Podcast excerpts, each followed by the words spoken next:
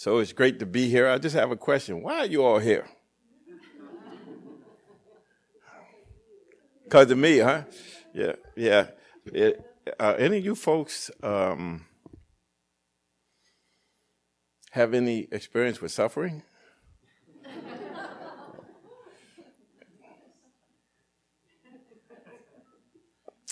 The other thing is, uh, do you all, when I say do you all know why you're here, do you know where you are? Do you all realize you all, you all are, are on Broadway? this is Broadway, this is 331 Broadway Street. and the other thing you should be aware of is do you know what this place was before it was a meditation center? It was the birthing center. It was the doctors used to deliver babies here. That's an interesting tidbit, huh?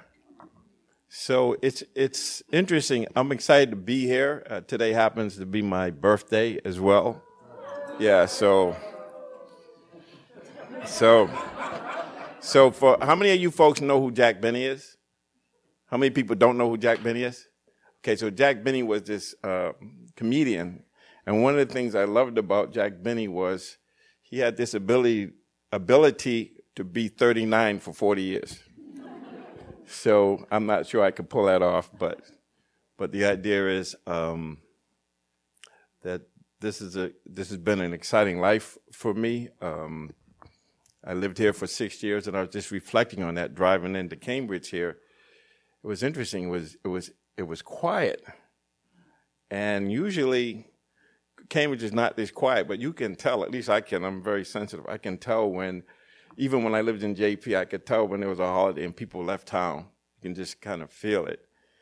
And um, so when they asked me would I be willing to, do tonight's talk, I said sure. And um, even though I knew it was the day before Thanksgiving, I said this ought to be interesting. And usually they kept hounding me, "What are you going to talk about?" And I usually have no idea what I'm going to talk about. So I gave them a title of uh, Thanksgiving Reflections.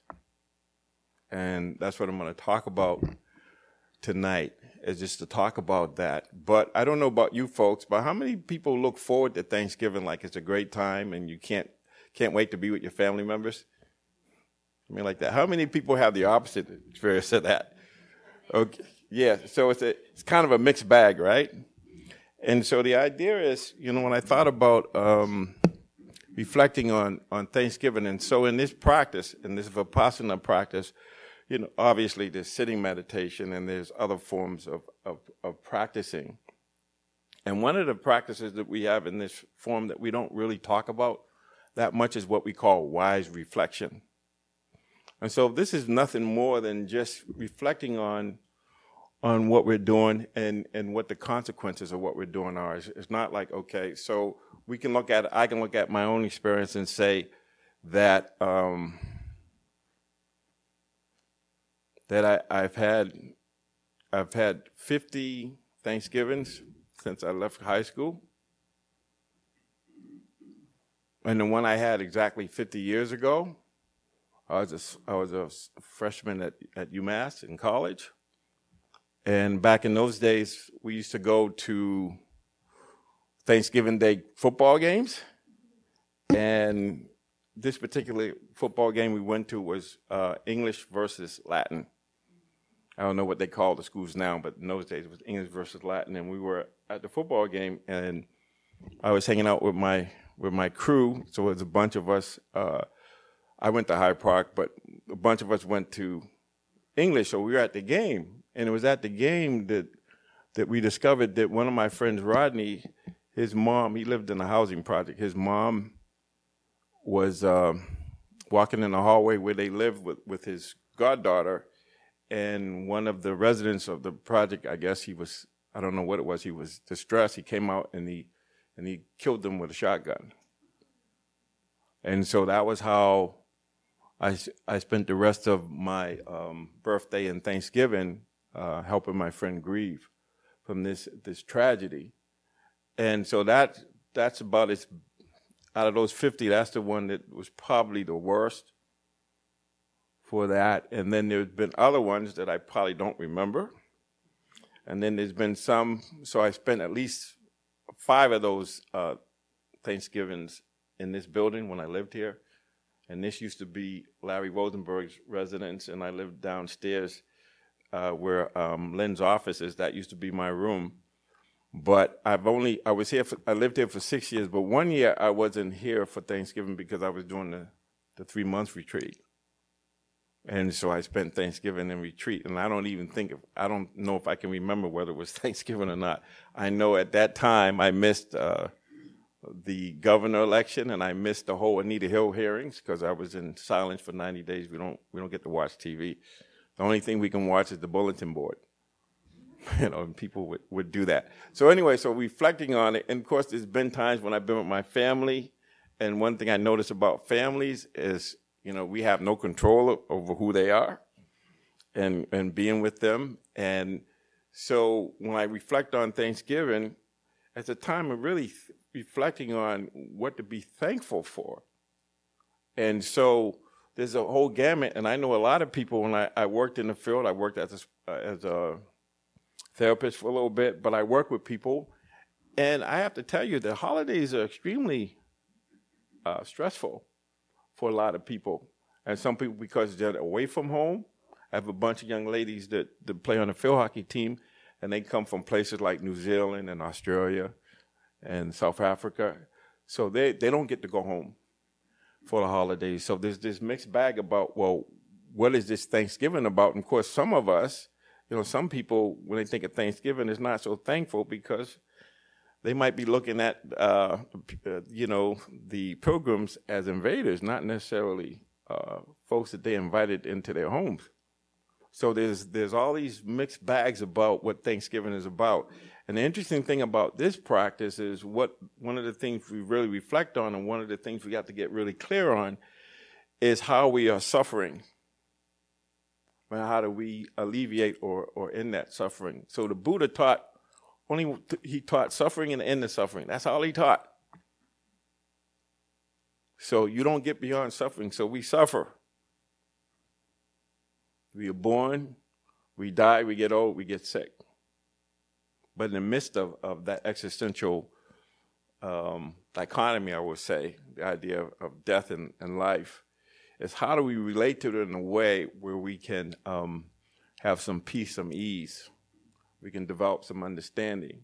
And so this idea of reflection, and even a reflection is they call um, is, is part of the wise reflection is this idea of uh, four virtuous reflections, and one of them has to do with around here we call teachers good friends, and so good friends, and then we talk about appropriate uh, conversation or, or what I call suitable conversation, where we're talking about how do we live or do this thing called life in a way that allows us to be in touch with with our, our Buddha nature or our, our Christ consciousness or this masterpiece within, where we can actually be human in a way where we're we're alleviating and, and maybe possibly ending suffering. So how do we relate to this mind body process in a way? And then the interesting thing is, I don't know if you noticed it or not, but um, some people say we are who we are based on the the, the network of, of relationships we're in. So I'm myself, but I live with other people. So somehow I have to figure out how to be me and and how to interact with other people in a way that's wholesome. Does it make any sense? What I'm talking about. So this idea of using this time to really just reflect on. I talk about the practice and reflecting in a way that that leads us to wisdom, leads us to the feeling a little bit less suffering, or to actually recognize recognize suffering from an extreme, like when I'm when I'm trying to help my buddy uh, deal with a, a big time loss or a little suffering where we might be at Thanksgiving, we might be eating dinner and having a, being around friends, yet we feel like there's something missing.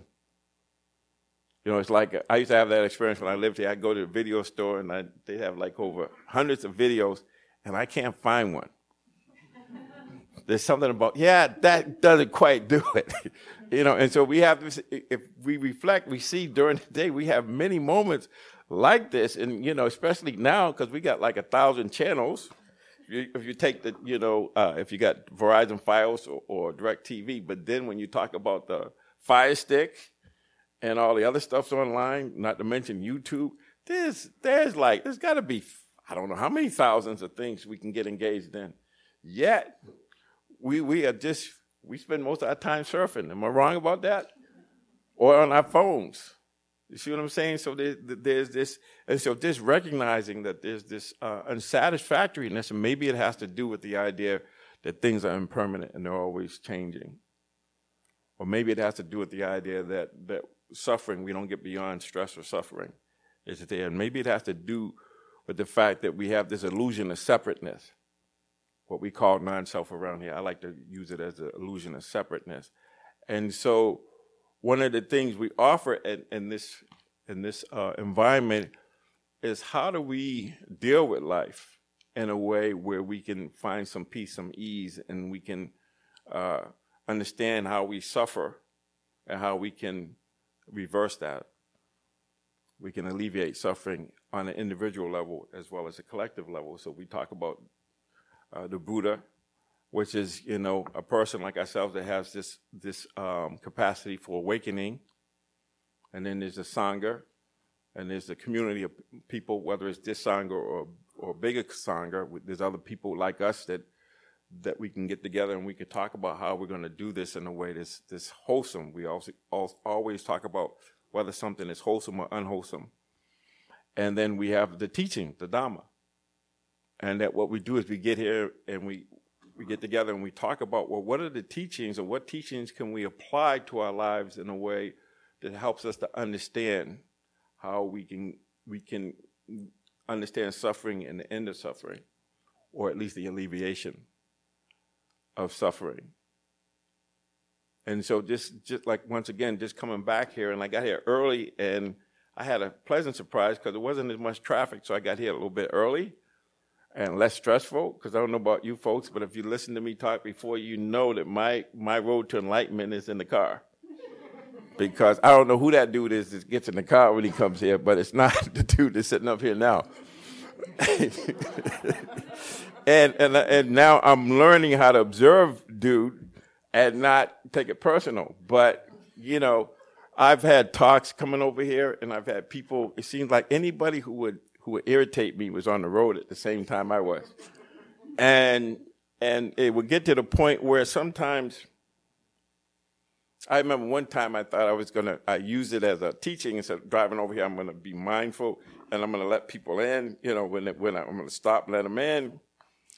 And, you know, I started doing that and I let one person in and they looked at me like, what took you so long? and then I could see me just wanting to just like, Ugh, maybe do some sign language, even though I don't know sign language, or have a conversation with them they will never hear. And, and I started realizing, wow, this, this stuff is deep and it's conditioned. It's conditioned and it, and it has a way of sneaking up on us when we're not paying attention or when I'm not paying attention. And so I, so now I see see that I'm able to observe that with this from this uh, relaxed receptivity, and be and seeing it and just noticing that even before there's an urge for me to do something, there's there's a thought or there's um how do you want to say it? There's a there's a there's a mindset that actually has everything to do with how I think and how I how I what I what I think, what I see, how I behave. Word, thought, and deed. And that a lot of this practice has to do with what we call right view or getting the opposite of greed, which could be generosity. Um, the opposite of, of aversion and hatred, which could be compassion, loving kindness, equanimity will work, uh, appreciative joy will work. And then wisdom or understanding, and so when, when I think of wise reflection, I think of that's, that's a form of wisdom because when I think of wisdom, and here's the interesting thing about even with me riding in the car, interesting thing is that if there's mindfulness or this un, uncritical observation of my reactions to what's happening when somebody cuts me off, when I'm just driving and the person in front of me is going too slow, my opinion, um, that I can see the mindfulness, but then I have to have some form of, of wisdom or understanding, which could be in a form of information, intellect or reflecting, being able to ras- have rational thought or reason. And then the idea of this practice is when we talk about something to not only just see if it's true, but to have a direct experience of what the teaching is. So it's either direct experience or intuition of it. So one of those three things are happening that has to be with mindfulness. So we have this ability, believe it or not, from the time we wake up to the time we go to sleep, that we can have mindfulness and wisdom uh, supporting us in being able to see what's happening, even if it's uh, a rough idea of how my body feels. And I don't know about you folks, but when I get angry, my jaws get tight. You know, and when I get anxious, my my chest goes in and it's this tightness. And it's as simple as recognizing that I'm in survival mode. And that the reptilian brain, which is an animal, and all it knows is fight, flee, forage, and reproduce. And when I'm in that mode, you could be in trouble because I'm, I'm feeling threatened and I'm going to lash out or I'm going to react to things. And there's not going to be any space between stimulus and response, and I'm just going to react. But in this practice, we create the space between stimulus and response. So in that space, we can choose to be, to have non-greed, non-hatred, non-delusion. Or instead of just letting the anger or the frustration uh, dictate how we're going to uh, think and speak and behave, we're able to just pause and say, okay, there's something here. And then the idea is, can, how can I be more compassionate? What is the mindset that is wholesome? That when the mindset is wholesome, then the thoughts and the and the um, words are going to be wholesome and the action is going to be wholesome. Does that make any sense? What I'm talking about. So just reflecting. So with me, so having had that experience, I was reflecting while it was happening and noticing things. But I didn't really reflect before and say, okay, George, when you get in this car and when somebody cuts you off or when somebody comes in and looks at you like, what took you so long? How are you going to behave? How, how are you going to be consistent with, with the loving kindness or the compassion or just having a wholesome uh, experience, whether it's word, thought, or deed? How am I going to do that? So after the fact, I can think about it and say, okay, so I need to reflect on on that. But so that during it, I could see myself, and even though I wanted to say something I didn't, but I, I was reflecting in the middle of it, which means I was understanding what was happening and what, what I was getting, and understanding that I had the ability to somehow either withhold, which to me is a lot of it is just just don't say anything, don't do anything, just notice how you're feeling, and or feeling it in your body, and then afterwards, when I got here, I could reflect on what happened and realized that even though I had this idea, my mindset very quickly went into to that survival mode. And them not speaking to me, that was like a violent act. Or them not giving me a wave, oh, thank you. Or I didn't realize I had a, um, I had a conditional. I'll let you in, but you got to tell me thank you.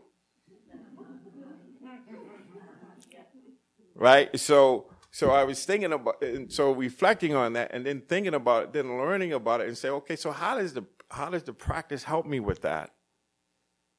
What is the practice about? When I can reflect on it and say, okay, so what's the mindset that I need to have when I'm out there? So it's as simple as there's survival mode and then there's growth mode. And survival mode is when I'm seeing the bottle is half half empty or seeing it half full. We call that. Uh, confidence or you know faith. And that maybe all i have to know is okay i'm in survival mode. And you can't be in survival mode and growth mode at the same time. On a cellular level we cannot do that. So maybe it's as simple as saying okay you're in survival mode so you know what's going to happen. You know it's going to be unwholesome. You know you're going to say something or do something or think something that's not going to be skillful. And then when you're in growth mode Maybe it's as simple as like, okay, so why don't I bring the quality of interest and see what's really going on here? What is this? Oh, there's suffering going on. And how do I, so how do I allow it to, how do I learn from it? And like everything else, it arises and it passes away. It's impermanent. But I don't know about you folks, but my hand has has uh, Velcro, you know, with the Velcro on it, and whether I grab something because it's pleasant, or I approach it, or if I avoid it, uh, or I um, avoid it because it's unpleasant, my hand has Velcro, so I'm attached to it either way. I'm either either going towards it or going away from it. I'm pulling it with me, and I have to see that it's not personal. This nervous system is not personal, but anything that's pleasant, we approach. Anything that's unpleasant, we avoid. And if it's neither, we space out. We're not interested. Indifference. I'm not talking about equanimity. I'm talking about indifference, where we don't really care. It's like, okay, that's when we want to get on our phones or surf or something because we're in we're in that that boredom zone. And so I would say, I'm here to say that we spend most of our time between boredom and anxiety. And so we talk about the middle way here. So maybe the middle way is not being in boredom or anxiety, but being somewhere in the middle where we're not overwhelmed by anxiety and we have enough interest in something where we're able to willing to pay attention and to try to see well what is this how am I, how is suffering arising in me in my body mind process and how can I alleviate it and the opposite of that is when things are going well and I'm happy there's joy there's compassion. There's love. How do I sustain that? How do I maintain that and maybe perfect that? And so, how much of it is out here, or how much of it is in here? So, I just wanted to read you something, uh, some research. It's very interesting.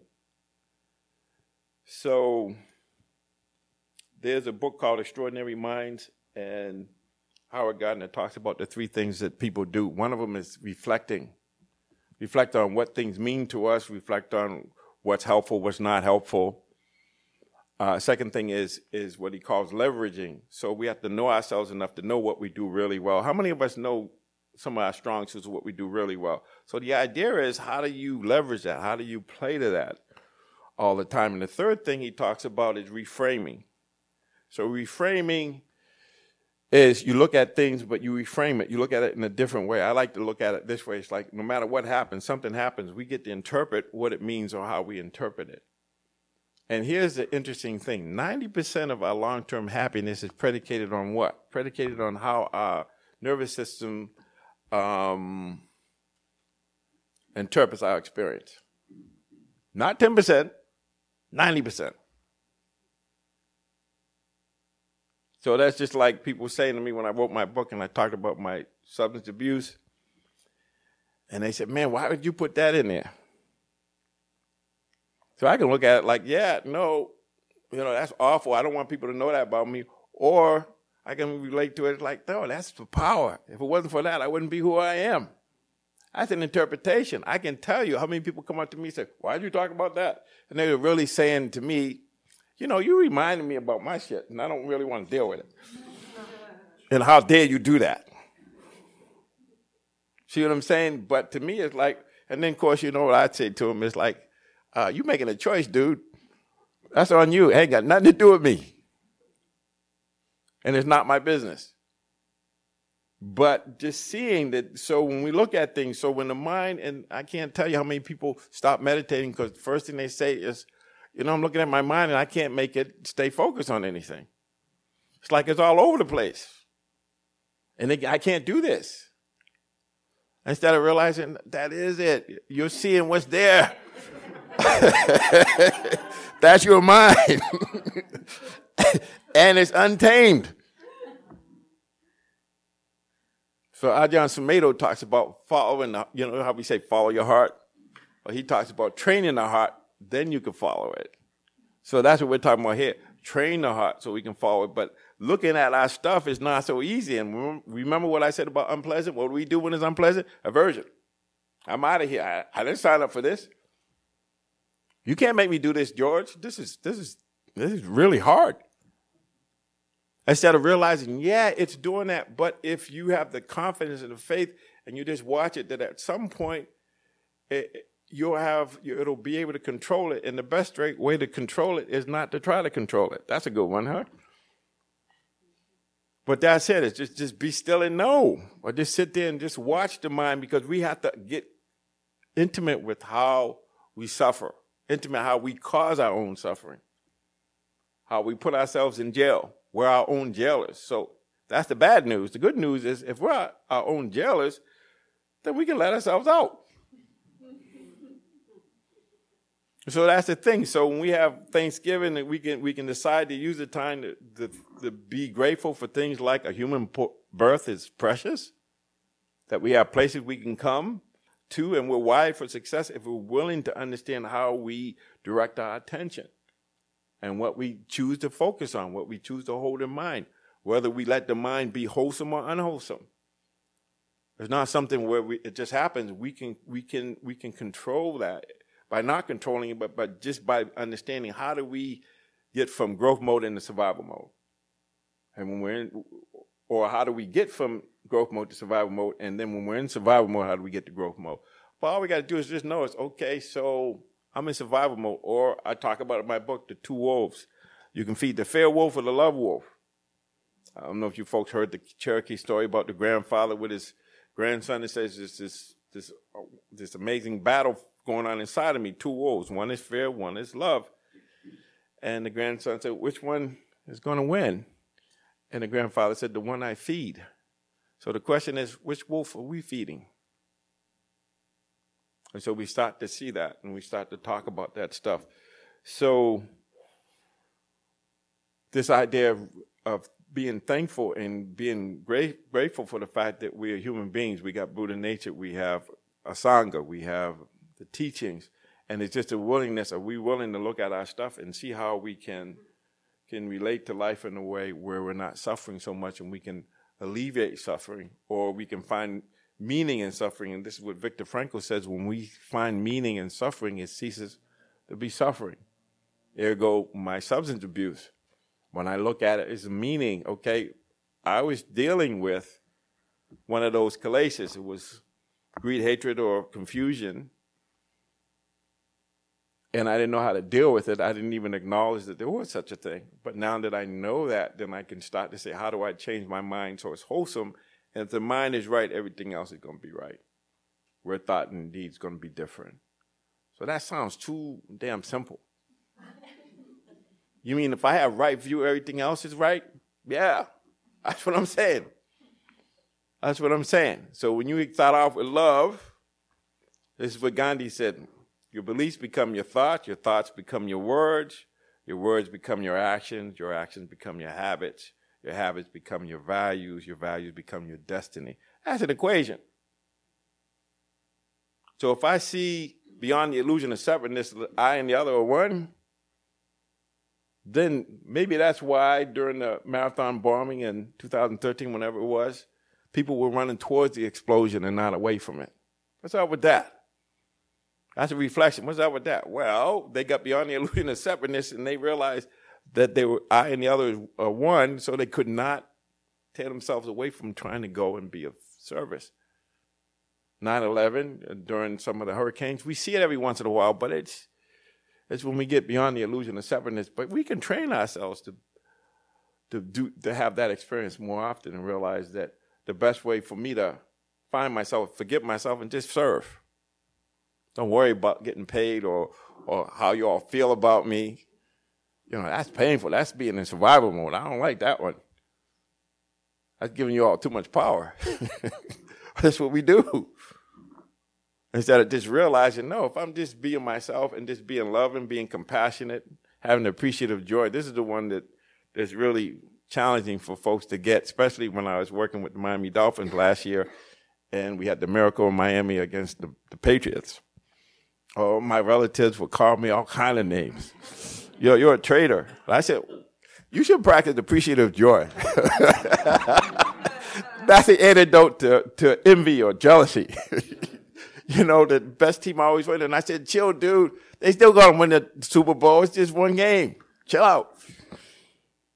But that was, you get what I'm saying? And then I, when I was on the plane, going, going down to Miami on the plane with all the Patriot fans, obnoxious they had all these rings and all these things on. And part of me is like saying, man, man, I didn't realize it was that bad because, you know, I was always with the Patriots. And then I reflected and I said, you know something?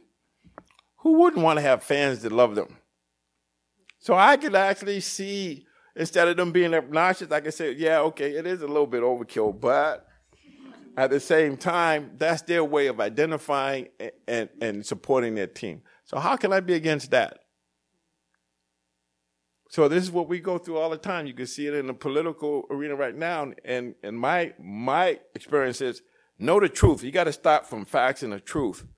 Because if I didn't accept the fact that I had a substance abuse problem, I'd still be getting high and drinking. So anybody that says, okay, you know, that's one way of looking at it, you know, maybe you're not a drunk, maybe you just like drinking. Instead of realizing, no, we got to start from what's real, what's happening right now in the moment, in the immediacy of experience. And once we acknowledge that, then we can do something about it. So if we keep thinking people, places, and things are causing us to suffer, we're going to be a victim.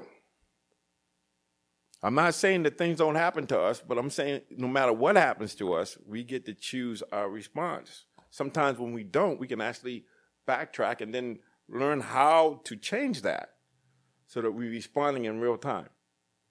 So I don't know if I want to say much more than that, but I want to open it up to people to, to kind of reflect on Thanksgiving, what it means to you, and how we might be able to reflect on the fact that, you know, I'm grateful I can go to the bathroom.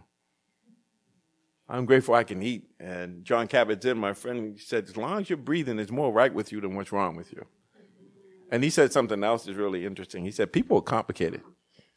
I don't know if y'all noticed that, but people are complicated, including myself. So, can we just end with a few moments of silence?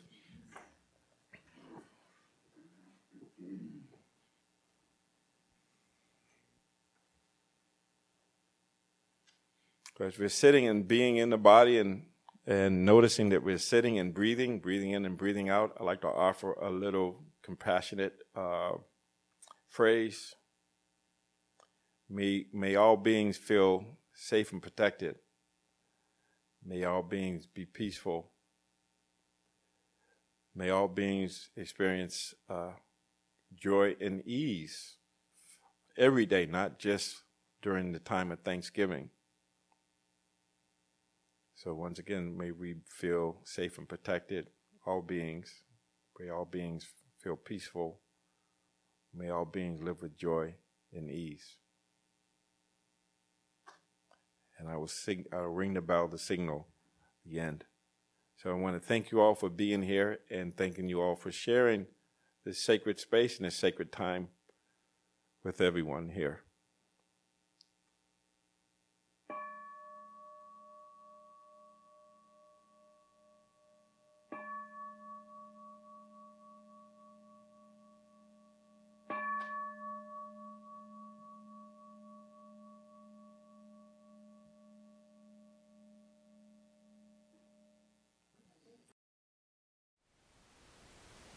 Thank you for listening. To learn how you can support the teachers and Dharma Seed, please visit dharmaseed.org slash donate.